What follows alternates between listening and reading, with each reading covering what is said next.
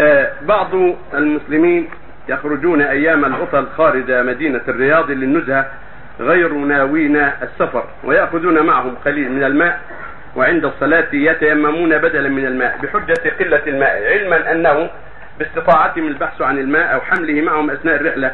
فهل يجوز آه، التيمم في هذه الحالة؟ وإذا كان لا يجوز فما حكم هذه الصلاة بدون وضوء؟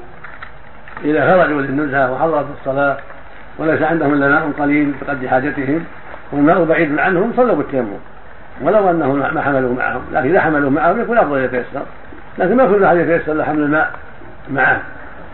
فإذا تيسر الماء قريب منه قريب وجب عليهم أن يتوضاوا وإذا كان بعيد عنهم فلا يشق عليهم الذهاب إليه أو يضيعوا أوقاتهم عليهم لبعده عنهم فلا حرج أن يتيمموا.